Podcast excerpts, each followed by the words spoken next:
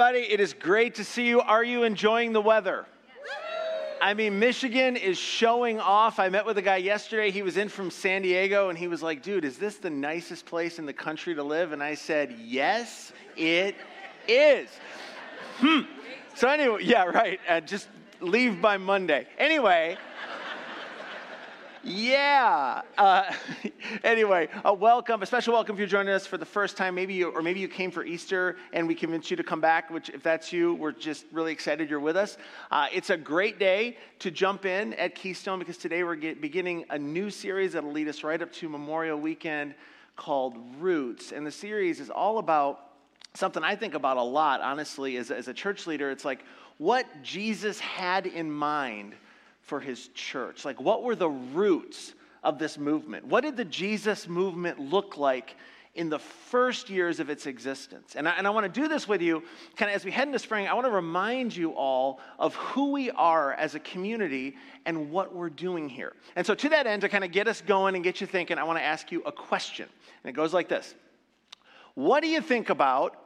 When you think about church, and this is true especially if you grew up in church. So, what, what do you think about when you think about church? What sorts of things come to mind? And the reason I want to start there is because if my experience is any indication, what you think about when you think about church really isn't much at all like what the first followers of Jesus thought about when they thought about church. Seriously, uh, because, and this may surprise you, when the first Christians thought about church, they didn't think about a building. And, and we know that because, and this is deep, I thought about this a lot this week. Uh, in the beginning, the church didn't have any buildings. They didn't have any traditions or organs or ornamental candles or choirs with robes or potlucks or even like fancy professional religious leaders dressed in long robes holding extremely large Bibles, right? None of that stuff. In the beginning, the church was it was just a group of people who came together because they came to believe something had happened that had changed everything.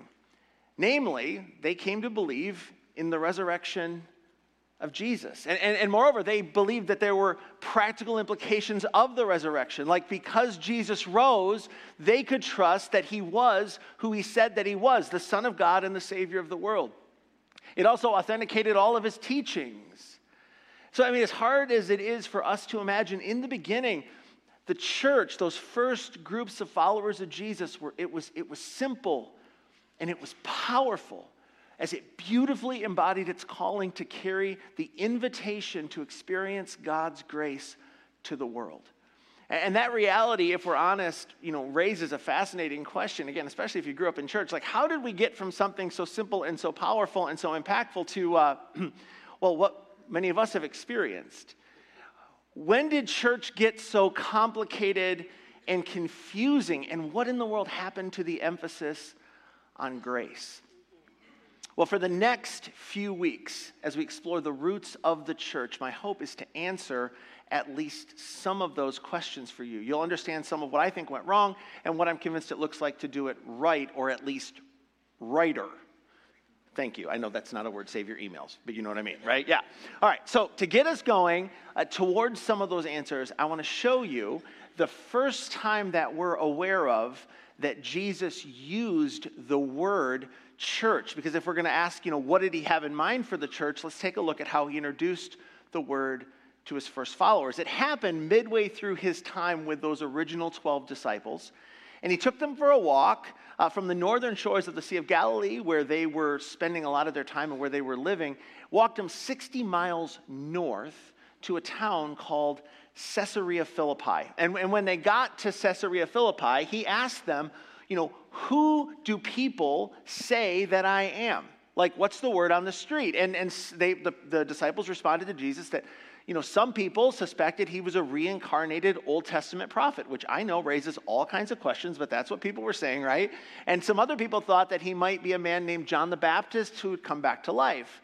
And then Jesus turns the question on his disciples. If that's what they think, what do you think? You spent more time with me than anybody. Who do you say that I am? And in response to that question, Peter, who was definitely the oldest and definitely the most impulsive disciple, looked at Jesus and he says, Oh, yeah, well, you, you're the Christ, the Son of the living God. In other words, Peter says to Jesus, You're the Messiah. Messiah is the Hebrew word, Christ is the Greek word. You're, you're, you're the one that the Jewish prophets have written about, that the Jewish people have been waiting for for like hundreds of years. That's who you are. And Jesus looks back at Peter and he says, You're right. And then he said, And I tell you that you are Peter, and on this rock I will build my, and here's our word, church, and the gates of Hades will not overcome it. In other words, Jesus looks at Peter and really all of his disciples and says, Listen, I'm going to build my church on the proclamation that you just made of who I am. And when my movement begins, nothing will be able to stop it. And I get fired up every time I, I read that passage, and, and it's just awesome. But, but again, what did Jesus mean when he used the word church here? What did he have in mind? And in order to answer that question, I need to remind you of something that's really easy to forget namely, that the original accounts of Jesus' life Matthew, Mark, Luke, and John they weren't originally written in English, they were written in Greek because that's what people were able to read back then. And, and as it turns out, the Greek word translated church here, well, it, it's interesting. It wasn't originally a religious term. It was a word that referred to a political gathering of people in ancient Greece, especially ancient Athens. And in Greek, the word for church is ekklesia, and it's best translated gathering or congregation. Now, if you think about it, that's incredible. Like 2,000 years ago, when Jesus described his church, he essentially co opted a common term from the Greco Roman culture to describe the organizational structure of the communities that would carry his mission and his message to the world. In other words, when Jesus thought about his church, he imagined gatherings of people all over the world who would celebrate and proclaim who he was, what he did, and what he taught. I'm telling you, like in the beginning, Jesus intended his church to be simple and beautiful and authentic and hopeful and again, gracious. And that's, that's great. But, but then again, the question what happened? How did things get so complicated? And as it turns out, what happened over time is that an unfortunate transition occurred that impacted what people thought about when they thought about church. And again, this happened in ancient times. The church, which Jesus intended to be a movement, became an institution. And as the church spread into Europe, this unfortunate transition was affirmed by a rather tragic mistranslation of the Greek word ecclesia. So, so, here's kind of what happened. When the Greek word ecclesia was translated into the German language, it was rendered kirch. And kirch doesn't mean gathering or congregation, kirch means the Lord's house. It can actually be used to describe any religious building, not just Christian ones. And, and so instead of describing a religious gathering, the word church denotes a religious gathering place, like a building. And that's a big difference. I mean, if you think about it, the concept of church as a place for a religious gathering and not the gathering itself is a not so subtle throwback to the temple culture of the ancient world. And so it happens as soon as people begin to think of church as a holy building like a temple, the Jesus movement quickly devolved into an organization. Said differently, as soon as everyone came to think church, of churches as holy buildings, everything changed. And, and that makes sense if you think about it. I mean, whoever controlled the holy buildings controlled the church. And whoever controlled the holy buildings eventually kind of controlled the Bible. And whoever controlled the buildings in the Bible kind of ended up controlling the people and profoundly influencing the government. Like all that to say, over time, what Jesus intended to be a movement organized by gatherings of people that would carry his message of grace to the world, it sort of devolved into a insider focused, hierarchical, at times immoral institution that had only a peripheral connection to what Jesus intended for his church. And, I'm telling you, at that point in history, it really seemed like the church had irrecoverably lost the organizational blueprints that Jesus had drafted for it. But then, um, early in the 16th century, something fascinating happened. There was an Englishman who you may have heard of by the name of William Tyndale. And he had been trained as a scholar in linguistics, and, and he came to believe that the average person really should have access to the Bible, and in his case, the Bible in English, if they were going to understand what Jesus had in mind for his church. And so he set out to translate the New Testament from the original Greek into English. So again, his people could read the Bible themselves. And that sounds great, but what happened is the leaders in the Church of England became aware of and concerned about what Tyndale was trying to do. And so they attempted to intervene, as in, read, arrest him. And he fled to Germany, where he finished his translation, began to print copies of the Bible into English, and then you'll love this smuggle them back into England. And as a result, for the first time, the average English citizen was able to read and understand the Bible for themselves. And eventually, Tyndale was betrayed by a friend and brought back to England, where he was tried and convicted of heresy. But, but it was kind of too late. The Bible was out. And almost immediately, uh, the church began to lose some of its influence. And a, there's a fascinating PS to this story that I, that I found when I was preparing. Historians record that during his trial, Tyndale made an incredibly powerful statement to the leaders of the Church of England. He, he looked at them and he said this he said, If God spares my life ere many years, I will cause a boy that driveth the plow to know more of the scriptures than thou dost. For some reason, I just love that, right? Yeah. I mean, Tyndale looks at these religious leaders and confronts them. He's like, listen, you're manipulating the Bible and the people and even the government. And so, so again, this is, this is so powerful, but, but it does raise a question like, what exactly did Tyndale translate that was so threatening to the church? And as it turns out, it had to do with that little Greek word ekklesia. Are like, that's why you're telling me this story. Fantastic. Yeah. Yeah. So here's the thing Tyndale didn't translate ecclesia as the Lord's house, he translated as gathering or congregation because that's what it means. Church is a word Jesus intended to be used to describe a gathering of people and not the physical structure in which the people gather. And so it's a, it's a subtle difference, but it's so profound in its implications. And with his translation, Tyndale was trying to return the church to its roots. He wanted the church to be what Jesus had intended it to be a growing, multicultural, mission centered, grace filled movement of people who had come to believe in Jesus' resurrection, and these people congregating together with one another, not just for their sake, but for the sake of the world.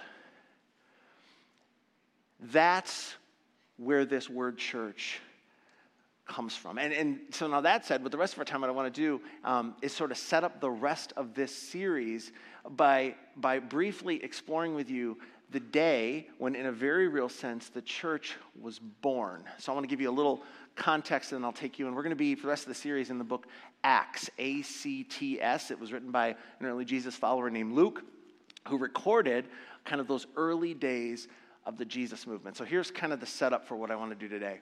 Uh, following his resurrection on that first Easter Sunday, Jesus spent 40 days with his first followers.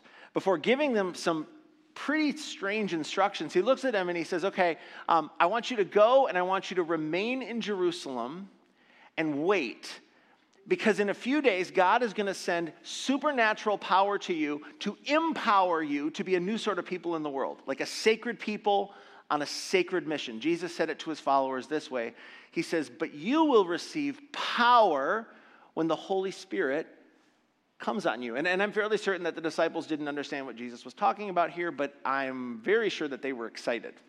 I mean, supernatural power from God would have seemed like an especially good idea given the reality that at this moment in history they were enemies both of the Jewish temple establishment and the Roman Empire. Like everybody with power was sort of against them. So they would have loved the idea, but they would also have had a question for Jesus like, okay, we're going to wait. God sends supernatural power. What are we supposed to do with this supernatural power? And Jesus actually told them as he continues, he says, The Holy Spirit will come on you and you will be my witnesses. In other words, the Holy Spirit is going to empower you to testify not just to what you believe, but to what you've seen and not just to the people in the city of Jerusalem. Jesus said this You will be my witnesses in Jerusalem, which is the city there, in, in Judea, which is sort of the, the state or the county. Samaria would be the county sort of to the northwest, and then this to the ends of the earth. And we can't know what they thought when Jesus said this, but I can guess. I mean, here they are having a conversation with a man who Rome had crucified, who God had raised from the dead, and who the religious leaders hated. And when you think about it, I don't think any of these early followers, there were probably only around 100 of them at the time, I don't think any of them had been more than about 90 miles from the place where they were born. And Jesus looks at them and he says, Listen, you're going to take my mission and my message and my teachings to the whole world. Like they wouldn't have been able to begin to comprehend the implications of what Jesus was saying. But nonetheless, as I imagine it, they smiled and nodded because when your resurrected rabbi says anything, you smile and nod. Just write that down. It's good to know, right? Yeah. And they stayed in Jerusalem for this power that Jesus had promised that would come, and Jesus returned to heaven. Well, a few days pass, and in the minds of the disciples, they're kind of uneventful days. But in Jerusalem, it's busy because the whole city is preparing for a feast called Pentecost. And that was the annual celebration where the Jewish people would thank God for his provision for them, both physical provision through food and spiritual provision through the text. Um, and according to the Old Testament's law, all Jewish males were required to travel to Jerusalem to participate in Pentecost. And so, you know, practical implication as the feast approached, the city, city would have been filling steadily with religious Jews from all over the world. Tourists who, I think it's worth noting, would have been speaking all sorts of different languages along with Hebrew. And hold on to that, it, it becomes important in just a moment. Anyway, when the day of Pentecost arrived, one of the authors of the New Testament, again, this Luke that I referred to earlier, recorded that those first followers of Jesus were in the Jewish temple when suddenly and without warning, all heaven broke loose. Okay? He, he described it for us this way. He said, When the day of Pentecost came, the first disciples were all together in one place. Suddenly, he writes, a sound like the blowing of a violent wind came from heaven and filled the whole house where they were sitting. He said, How do we know it's the temple? The house is God's house, it's, it's the temple He says they saw what seemed to be tongues of fire that separated and came to rest on each of them. All of them were filled with the Holy Spirit and began to speak in other tongues as the Spirit enabled them. Luke goes on, now that we're staying in Jerusalem, God fearing Jews from every nation under heaven. Yeah, because it's the festival and God had told them to come. He says, when they heard this sound, a crowd came together in bewilderment because, and here it is, each one heard them speaking in his own language. In other words, like in an instant, each follower of Jesus was supernaturally empowered to fluently speak in languages that they had never studied. And they went throughout the temple complex and all over Jerusalem and began to tell Jewish people from all over the world, in whatever language their audience could best understand, what Jesus had done. I'm telling you, the significance of this moment is almost impossible to overstate. Like the disciples have been empowered to do the very thing that Jesus had told them to do to go and proclaim and to make disciples of all the nations. Well, I love what happens next because um, as Luke continues to tell us uh, what happened that day, Peter, again, the oldest and most impulsive disciple, stands up and gives the first sermon in the history of the church. And as a guy who does sermons a lot, it was a good sermon, I'm telling you right now, right? But he, so here's what Peter says stands up there. The audience is completely enraptured because of all of this supernatural activity. And Peter stands up and he says, People of Israel, listen to this. He said, Jesus of Nazareth was a man accredited to you by God by miracles wonders, and signs which God did among you through him as you yourselves know. He's like, everyone with me? Jesus, miracle guy, we're tracking. Excellent. He says, this man was handed over to you by God's deliberate plan and foreknowledge. Oh, you thought that was something you did? No, God was involved in that. And you, with the help of, I should tell you, wicked men, hello, put him to death by nailing him to a cross. And as I imagine it in this moment, everyone starts looking at their feet, right? Like, uh oh, it hadn't been months since this had happened. It had just been days since this had happened. And many of the people who would have been there in the temple that day, you know, had personally heard Jesus teach and may have very well witnessed the crucifixion. And Peter goes on, he says, But God raised him from the dead, freeing him from the agony of death because it was impossible for death to keep his hold on him. And then he says this God has raised this Jesus to life, and we are all witnesses of that fact. In other words, Peter says, okay, you've experienced the power, you've experienced the miracles, something else is going on right now, but listen we're not here to tell you what Jesus taught, and that's great, it will come. We're here to tell you what we saw. Jesus is alive again, which is fascinating if you think about it, especially if you were introduced to the church early. And a lot of us got this out of order. Like, first century Christianity wasn't initially built on Jesus' teaching. First century Christianity was built by inviting people to embrace the reality of a historical event, the resurrection of Jesus. That's the starting point of the Christian faith. And that's why Peter said, We are witnesses to the fact that he was crucified, and we are witnesses to the fact that he came back to life, like not years ago, days ago. And then Peter continued. He says, Therefore, let all of Israel be assured of this God has made this Jesus, whom you crucified, both Lord and Messiah. And Messiah was a politically charged term for them. They all knew what that meant, or at least they thought they did. When the people heard this, they were cut to the heart and said to Peter and the other disciples, What shall we do? It, it, it's like this was the day the church was born, and on this day, people were filled with a dynamic, exciting, disorienting, overwhelming sense of wonder. Even though the church had no buildings, and the church had no money, and the church had no children's programming, or, or you know, they didn't have written accounts of Jesus' life. Heck, they didn't even have popcorn. Just throwing it out there, okay? Yeah. But on that day, what did they have? I would argue they had the most important thing of all. They had wonder. They had wonder of what God had done in and through Jesus for the world. And I'm telling you, on that day, people knew something that was easy for us to forget that the church of Jesus was to be different than anything that came before it. It wasn't primarily to be about the construction of more religious buildings. Not that religious buildings are wrong, but it's like at its heart, the church is to be a multiplying gathering of people who carried a beautiful message that through the death and resurrection of Jesus, God had invited all people everywhere into a reconciled relationship with Him, like arms wide open, inviting the world to come home. And by believing in this Jesus, anyone, anywhere could be adopted as a son or daughter of God and join the ranks of a new sacred people on a mission to change the world one life at a time.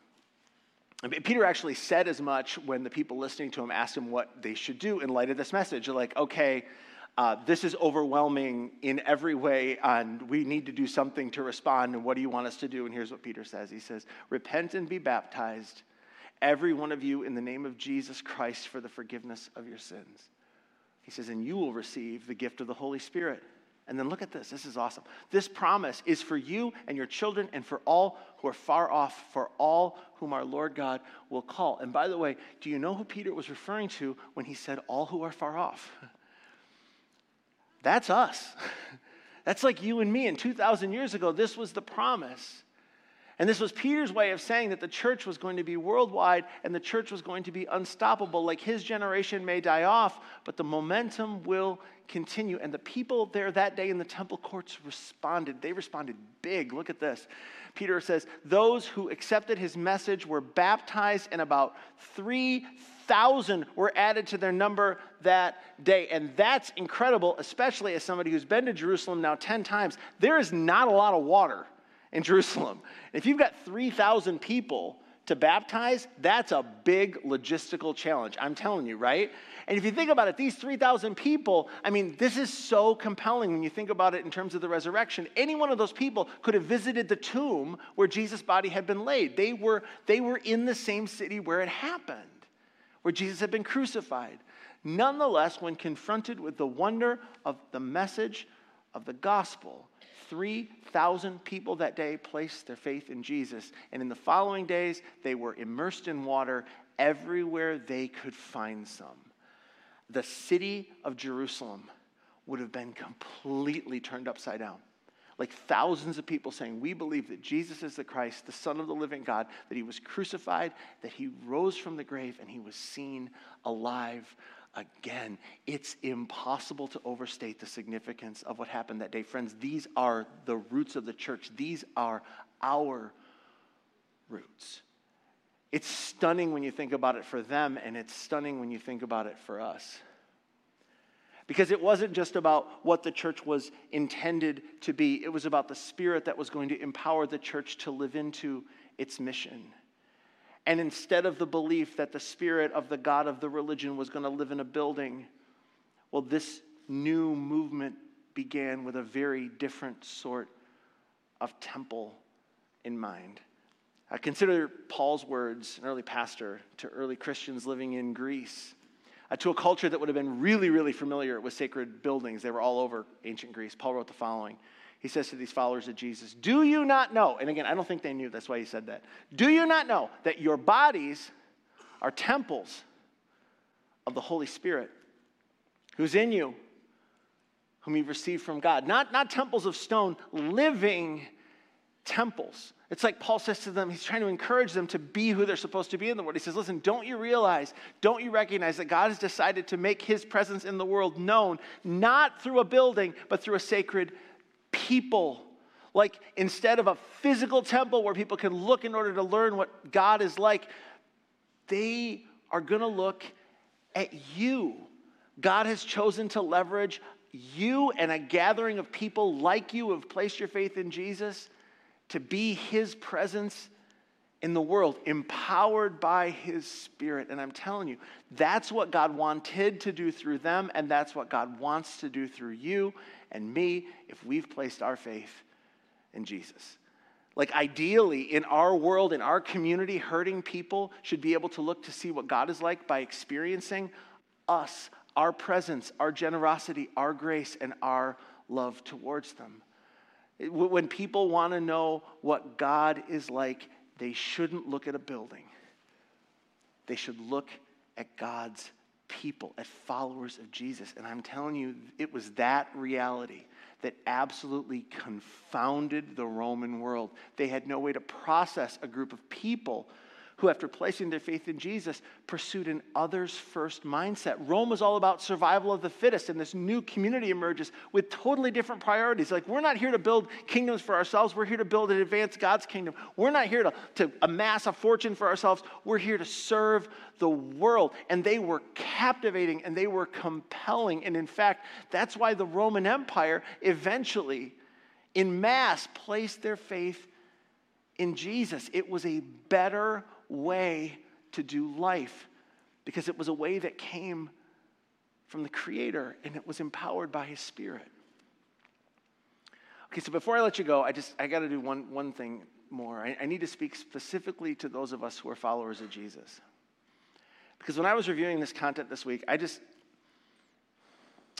I was very moved by the simple reminder that I get to be a part of a sacred gathering of people, that I don't just go to church or work for church.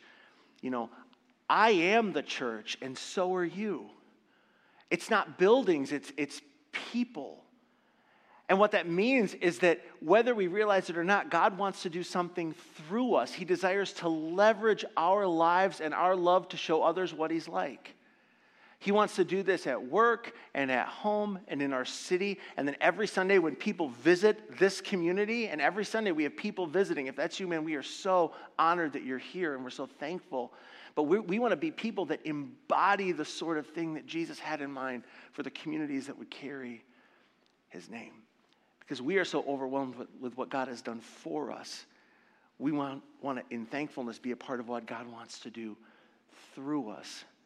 Because I'm telling you, Jesus never intended his church to be a building you attend. The roots of the Jesus movement are a group of people who came to believe something unbelievable and undeniable that Jesus is the Christ, the Son of the living God, who came for us, who died for us, who was raised for us, and who desires to use us to work for positive change in the world as we reflect a little bit of His life in and through our lives. All right, we'll pick it up. We'll pick it up there next week. Um, but for today, if you're here in the room, I'd love to invite you to stand. Um, and if you're new around here, uh, just a brief invitation. We'll have some volunteers under the screen to your left. And if you came into this place, you need someone to pray with you. We, would love to meet with you and remind you of, of your value and how much you're loved and, and just to pray over you. So if that's you, um, but for the rest of us, let me close our time in prayer. Heavenly Father, I can't even count the number of times that I have read those early chapters of Acts, and I have never walked away from that experience not being moved by your vision, by your heart, by your provision for your church. May we be a community that embodies what you had in mind. May the light from this place and the love from this place shine into our city. And may people who are lost and hurting and searching find a home here and ultimately a home with you. But for today, for this moment, we, we thank you and we bless you and we celebrate you and we love you. In the name of your Son, our Savior, Jesus Christ, we pray. And everyone said, Amen. Grace and peace to you, friends. We'll see you next week for part two of Roots.